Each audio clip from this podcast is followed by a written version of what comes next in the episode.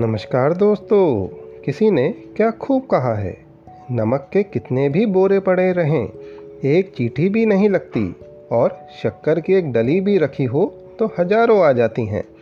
ऐसे ही जिस व्यक्ति के स्वभाव में मधुरता होगी, वहाँ लोग स्वयं ही पहुँच जाएँगे और यदि नमक जैसे खारे बने रहेंगे तो कितना भी बुलाने पर कोई भी आना पसंद नहीं करेगा।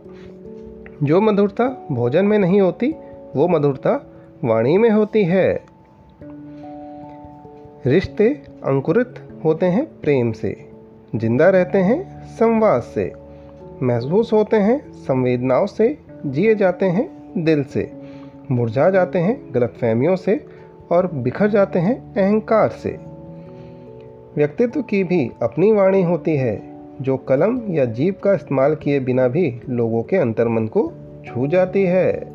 धन्यवाद।